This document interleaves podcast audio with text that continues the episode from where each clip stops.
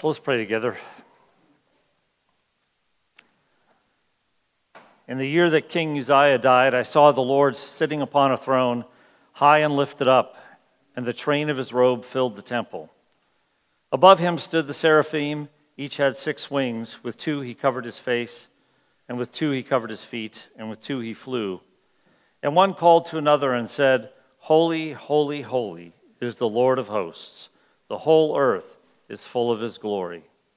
And the foundations of the threshold shook at the voice of him who called, and the house was filled with smoke.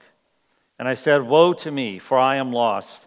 I am a man of unclean lips, and I dwell in the midst of a people of unclean lips, for my eyes have seen the King, the Lord of hosts. Then one of the seraphim flew to me, having in his hand a burning coal that he had taken with tongs from the altar. And he touched my mouth and said, Behold, this has touched your lips. Your guilt is taken away, and your sin atoned for. O Lord God, Isaiah spoke of your glory, your holiness, your heavenly throne, the worship that you receive from angels, the true temple in the heavens. And Isaiah himself was overwhelmed at the glory that he saw, and because that glory overwhelmed him in his smallness and his sinfulness, his unholiness. What a privilege to have seen you and what a scary undoneness he experienced. You, Lord God, are the Holy One, and you have provided atonement for sin, as this prophecy declares. It's a picture, a foreshadowing of the work of you, Lord Christ, in atoning for our sins and offering yourself in our place.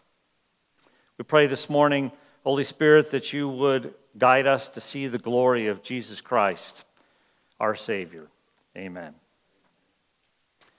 Well, today is Palm Sunday, as you know, and we are doing our series this year for Easter uh, from two Psalms, and we're looking at the greater Son of David. Now, of course, Jesus Christ is the greater Son of David. That's who we're talking about. Um, Palm Sunday is the day that we remember the triumphal entry into Jerusalem, that historic event, the beginning of Jesus Christ's Passion Week, when he would die eventually on the cross for our sins and be raised for our justification. And we've read that story today from the Gospel according to John, that historical account. And Palm Sunday really celebrates two main events. One, of course, is that historic day when he entered Jerusalem, was proclaimed as our King and our Savior.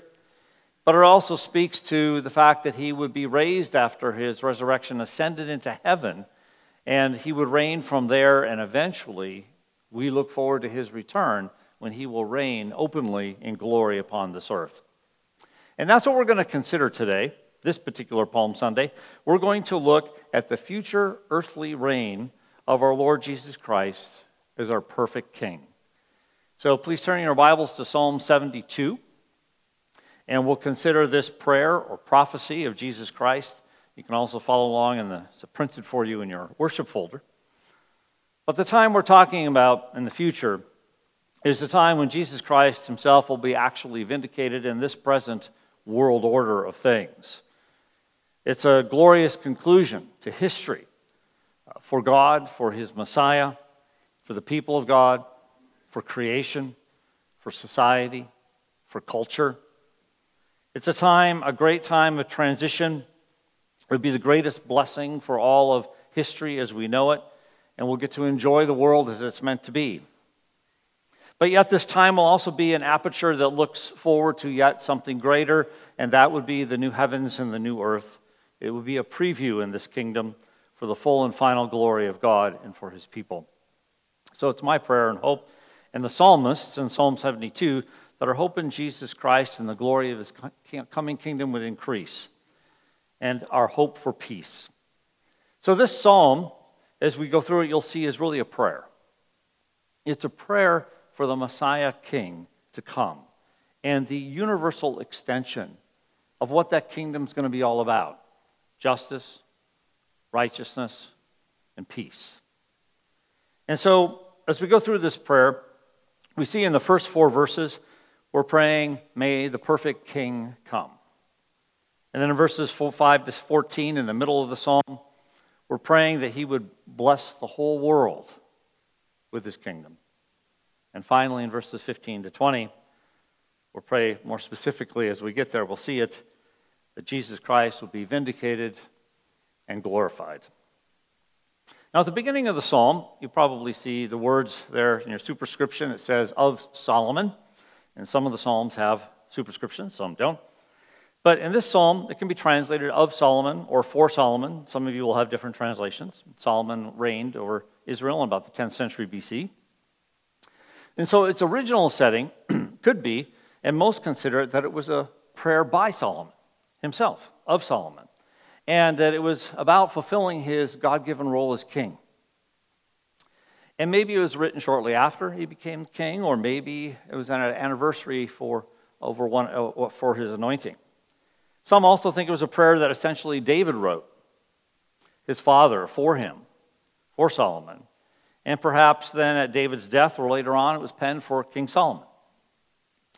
But the psalm in its historical setting is really important to consider, too, because it's a reminder not only of the high calling for the kings of Israel that they had, but the fact that none of them actually could attain it.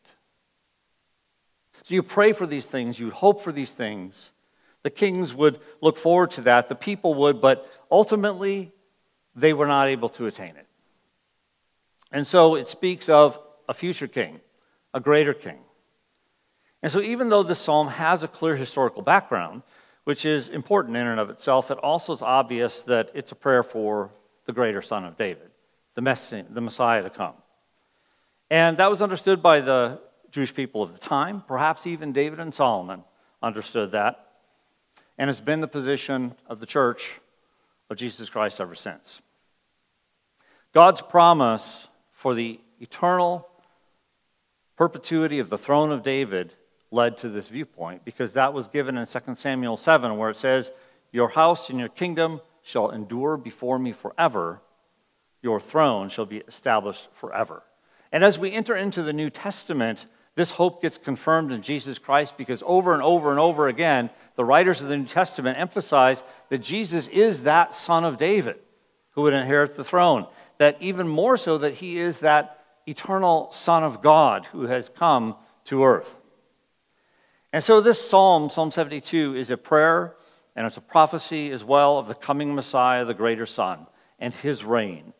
Only the Messiah would be able to truly and f- perfectly fulfill all the blessings that are mentioned in Psalm 72. In fact, we'll be going over a lot of passages this morning from the Old Testament and from the New, and it'd be good if you jot them down. You could use them for your meditations even this week and Holy Week as Easter's coming up.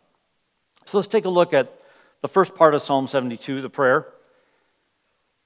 Verse 1 speaks about God being an God's honorable king, rather. It speaks about God's honorable king. And then the prayer and the prophecy for the perfect king comes out in verses 2 to 4. So the psalm begins Give the king your justice, O God, and your righteousness to the royal son. And so this was the role, the role that a king of Israel would play, and it was probably, in humanly speaking, would have been most realized in David's dynasty, King David's dynasty. And the king was supposed to establish Yahweh's justice, that is, making right decisions, righteous ones, and to live out the character of righteousness and to engender royalty, or, or that is, uh, loyalty from the people to God and to the kingdom and thus bring peace, especially to the needy. Now, the ability to be able to do this was understood by the kings that it didn't come from within themselves. The ability to accomplish this would have to come from God Himself. And so, for example, we read the instructions from Moses himself about what a king is supposed to do and how he's to be dependent upon God and His Word. And so, Deuteronomy 17 verse 18, beginning there. So I always give you the first verse, and then you can just read the rest on your own. So Deuteronomy 17, 18. Now it shall come about when he sits on the throne of his kingdom that he shall write for himself a copy of this law on a scroll in the presence of the Levitical priests. And it shall be with him, and he shall read it all the days of his life, that he may be able to learn to fear the Lord his God by carefully observing all the words of this law and the statutes, that his heart may not be lifted up above his countrymen, and that he may not turn aside from the commandment to the right or to the left, in order that he and his sons may continue long in his kingdom in the midst of Israel. And so this is where that dependency comes in. And how would it be that, even humanly speaking, that some justice and some righteousness from God would be able to be in the land of the people? And then we look at Solomon's request, for example, as king, after his father David went on to glory. And we read this in 1 Kings 3 6. Solomon said,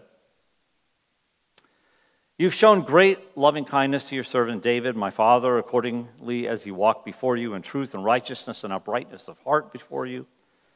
And you've reserved for him this great loving kindness that you have given him a son to sit on his throne, as it is this day. And now, O Lord my God, you've made your servant king in place of my father, David.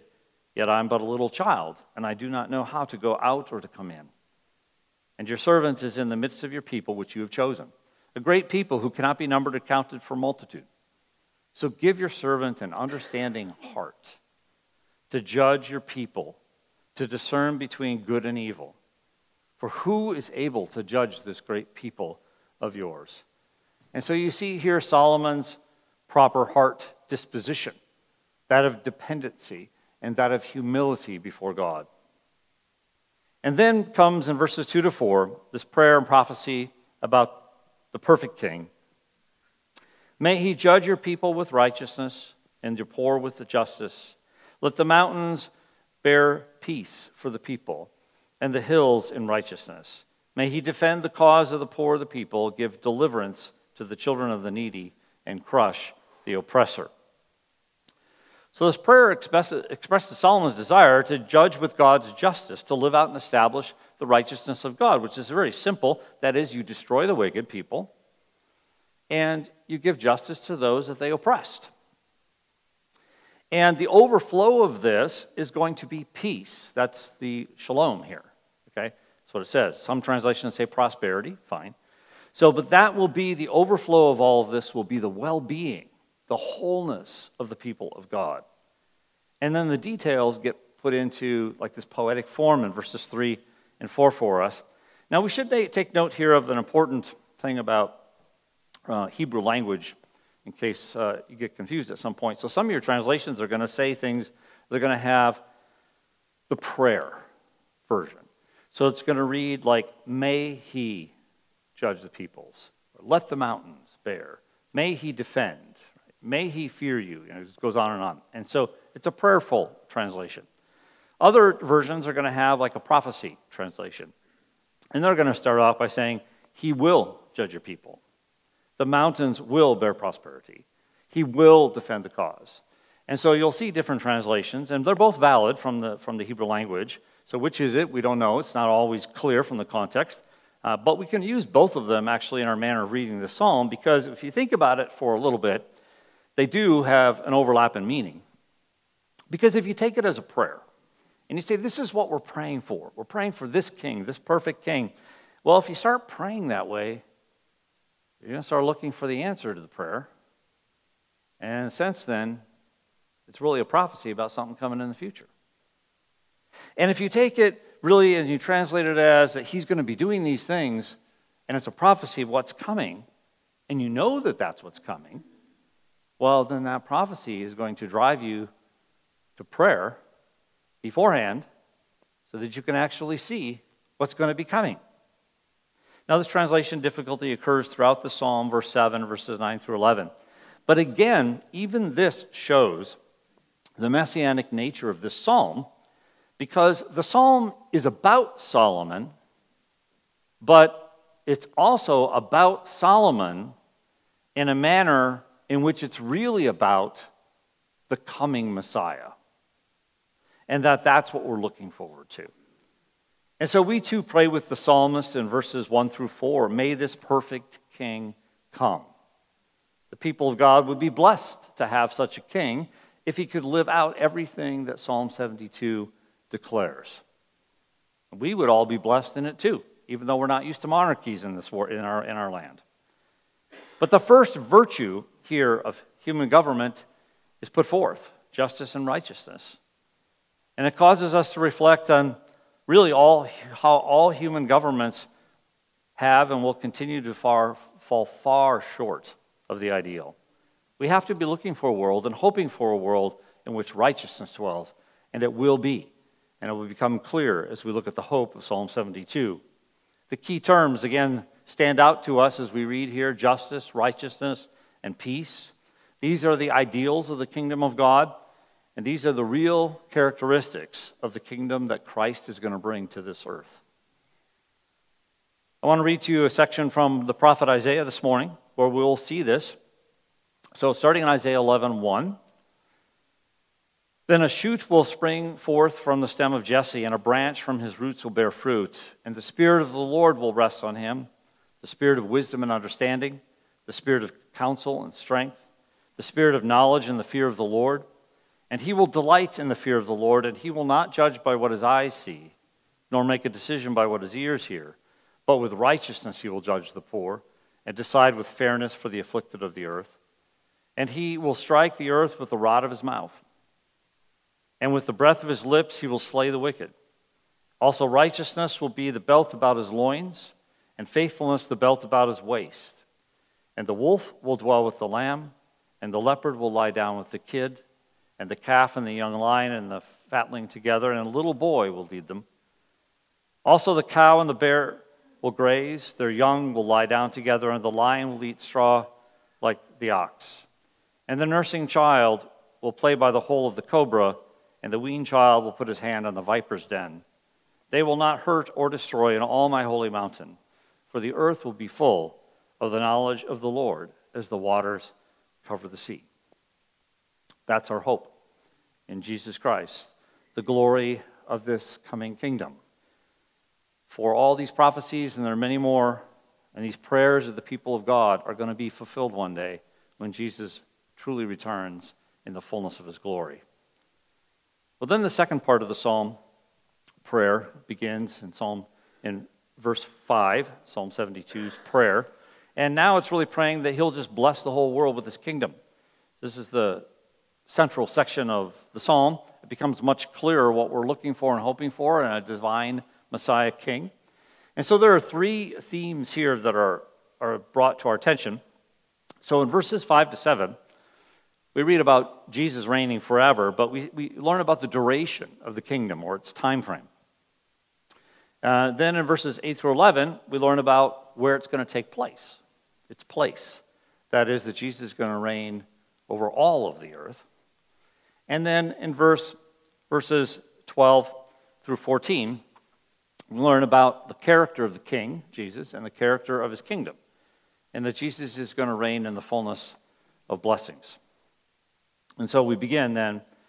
May they fear you, or may they, may they, may he live. Either translation is fine, but that may they fear you while the sun endures, and as long as the moon throughout all generations. May he be like rain that falls on the mown grass, like showers that water the earth. In his days, May the righteous flourish and peace abound until the moon be no more. So, verse 5 begins with that phrase, let them fear, or it could be, may he live, is what it's talking about, but the point is, forever. Fear him forever. May he live forever. It's expressed in terms of the sun and the moon, and either way, it's talking about an eternal reign and sovereign rule of this king. And the picture of this duration of the sun and moon is repeated throughout the psalm. It comes up again in verse 7 until the moon be no more, right? And in verse 17, it comes up there as well, where it says, as long as the sun. And so, speaking about at least the completion of this world order, but really looking forward to the forever that's coming. And this is ultimately the hope. Not just Jesus' reign and his earthly kingdom when he comes back, but truly forever in the new heaven and the new earth when he reigns. So, surely Solomon wouldn't reign this long. He couldn't reign forever, he would die. But through the greater son of David, the Christ, the Messiah, that reign would continue forever and it would be true. Jesus would be this eternal Prince of David, and many prophets have prophesied this exactly. That's what we're talking about this morning, really. You sum it all up, we're talking about the hope of the prophets.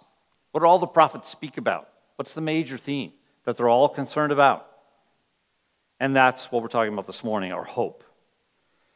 And so, if you're one of those people who likes to take notes, let me give you a bunch of passages that you could read on your own this week. Prophecies that speak. So, there's Psalm 72 that we're looking at. And a couple other Psalms would be Psalm 2 and Psalm 110.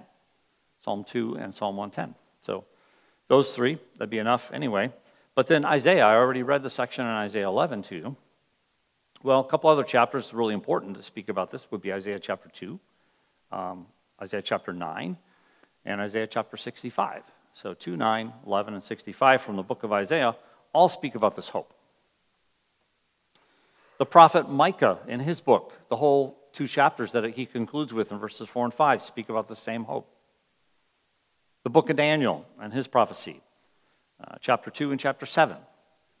Uh, you can read the whole book, of course, but these two chapters speak about this hope very directly. Ezekiel, I read a lot of that as well, but chapters 34 and 37 in particular there. The book of Zechariah, the very last chapter, verse 14, or chapter 14, rather.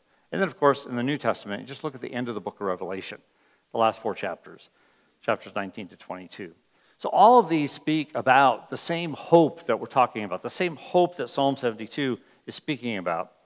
And then we get to back to our passage, we get to verse 6 and talks about may he be like the rain that falls on the mown grass and showers that water the earth. And we see this simile about rain falling on mown grass and how it brings about a picture of refreshment to our minds, uh, brings to us this picture of growth, of goodness, of prosperity.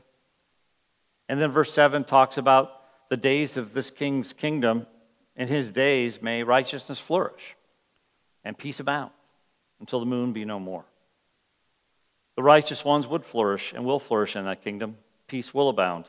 These are the blessings of the Messiah's reign that we're looking forward to. They're going to be realized for real in this earth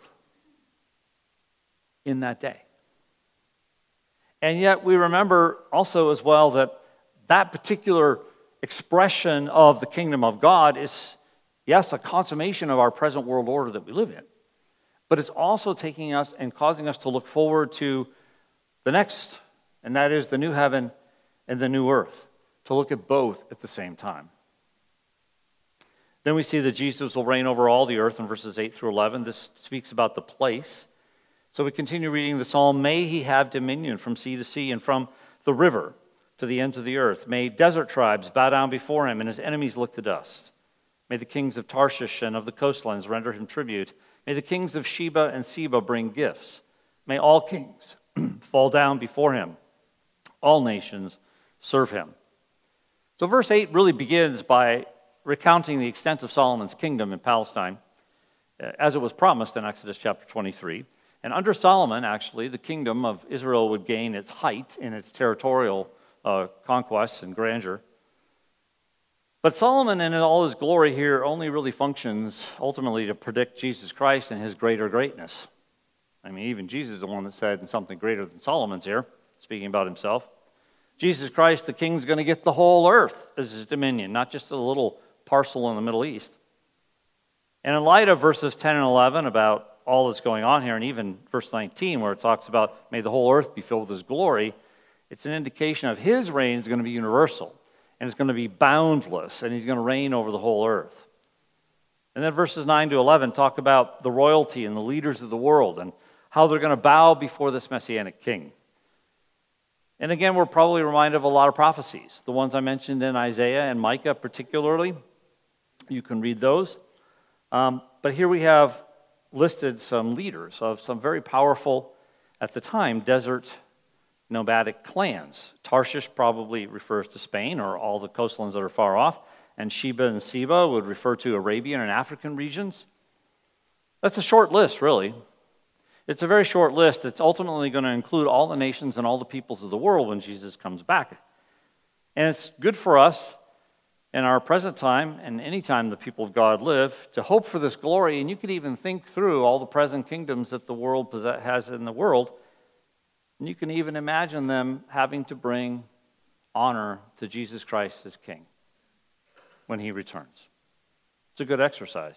Because then the prophecy from Genesis so long ago gets fulfilled. Genesis 49:10. The scepter shall not depart from Judah, nor the ruler's staff from between his feet until Shiloh comes, which is a way of referring to the Messiah, and to him shall be the obedience of the peoples. At that time, when Jesus returned, those leaders who are his enemies are going to be public, publicly humiliated before him and all around the world. And his friends, the friends of Jesus Christ, are going to pay him homage and bring him gifts and do his will. And we have many biblical pictures of this that might immediately spring into our minds. So you think about Solomon himself. I mean, the immensity of his wealth and his power and his wisdom, that's all recorded in 1 Kings 4 for you. You can read it there. And as you read about Solomon's reign, that's what took place. His enemies feared him, they were humiliated before him. And all of those who honored him brought him gifts. And would think perhaps of the Queen of Sheba, of many who did. 1 Kings chapter 10, you read about that. And her gifts and her praise of Solomon that were given to him.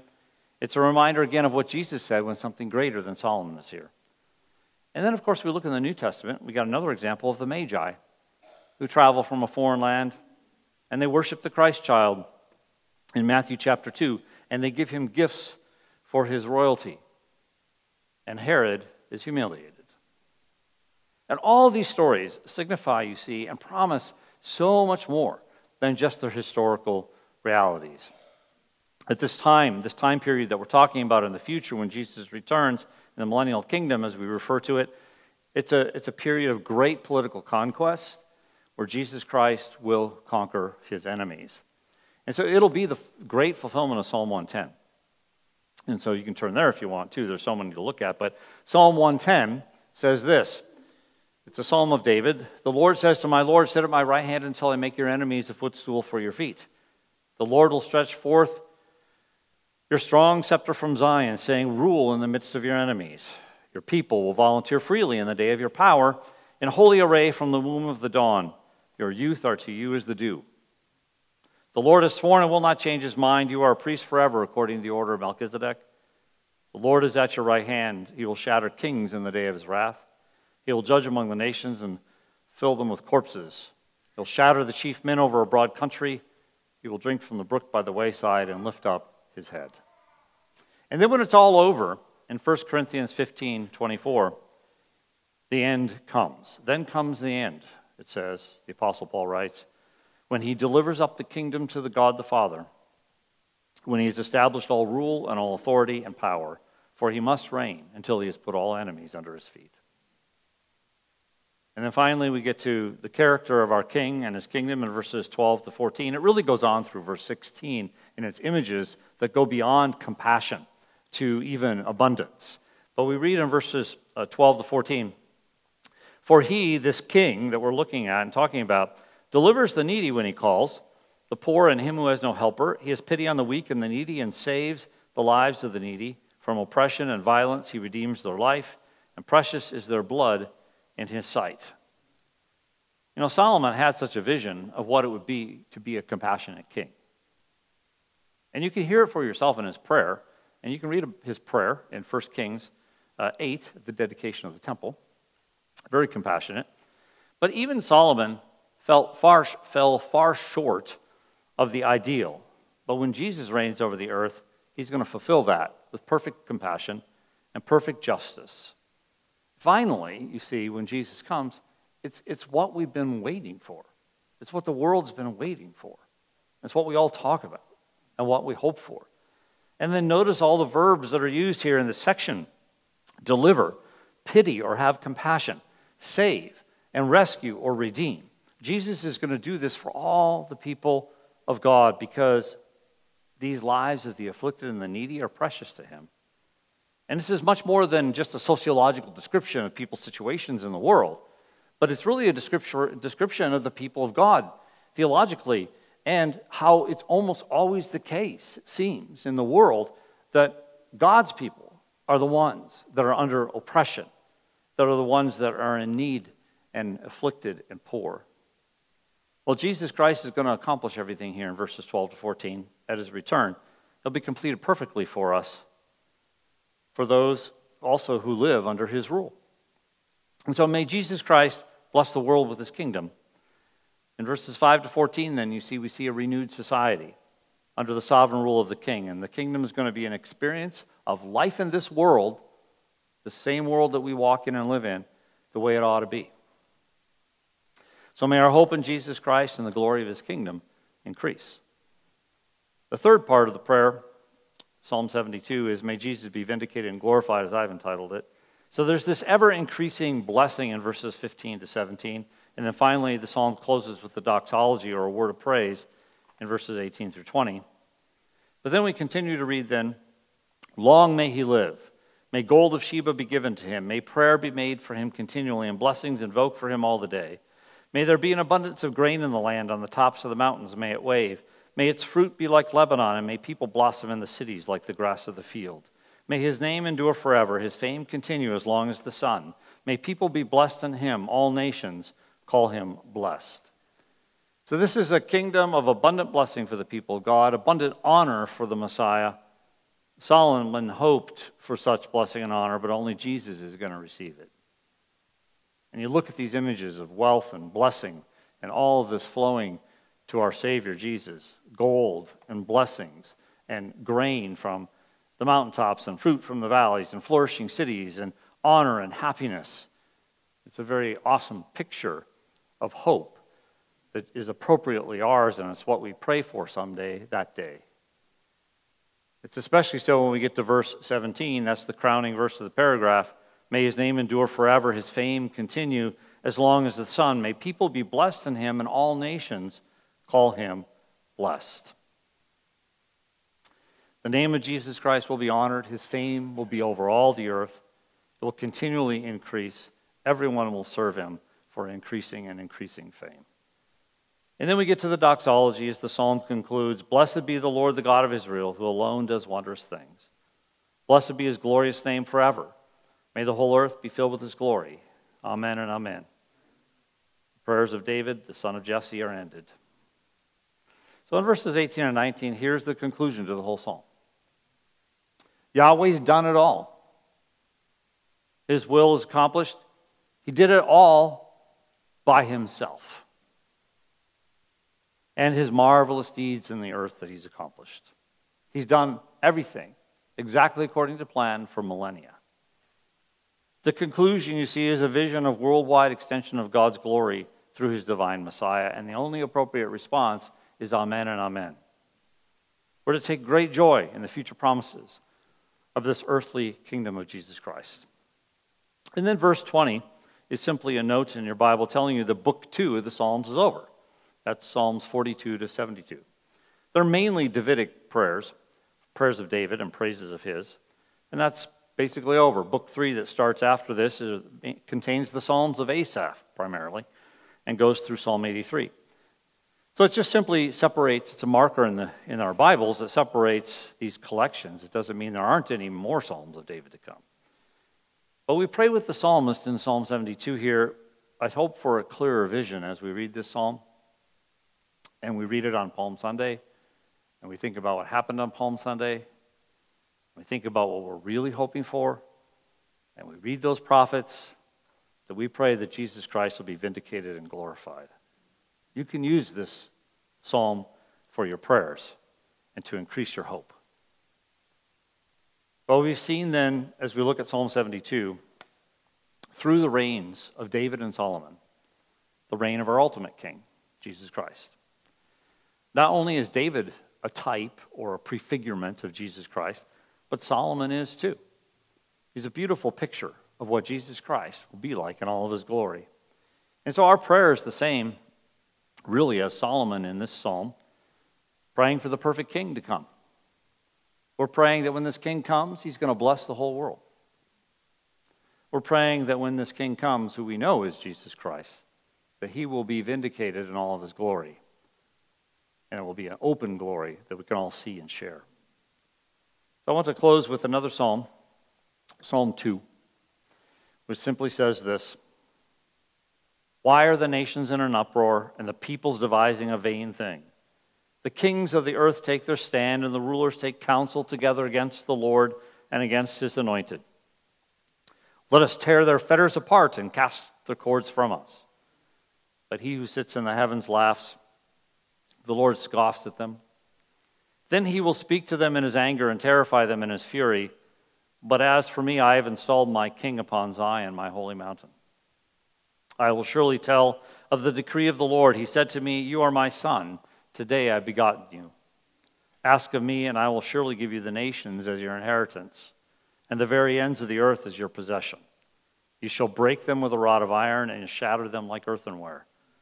Now, therefore, O kings, show discernment. Take warning, O judges of the earth. Worship the Lord with reverence and rejoice with trembling. Kiss the Son, lest he become angry and you perish in the way, for his wrath may soon be kindled. How blessed are all of those who take refuge in him. And that's where we take our refuge. Let me pray for us. Lord Jesus, we adore you and exalt you as King. Even as we've read Psalm 72 and so many other passages, even this morning, and there are many, many, many more, we're just amazed at how the scriptures predict your coming. You're coming again in open glory. And we look forward to that. We pray this morning as your people that our hope, Lord Jesus, and you would increase and that our hope for your coming kingdom would increase. We pray this for the sake of your current glory among us as your people. Amen.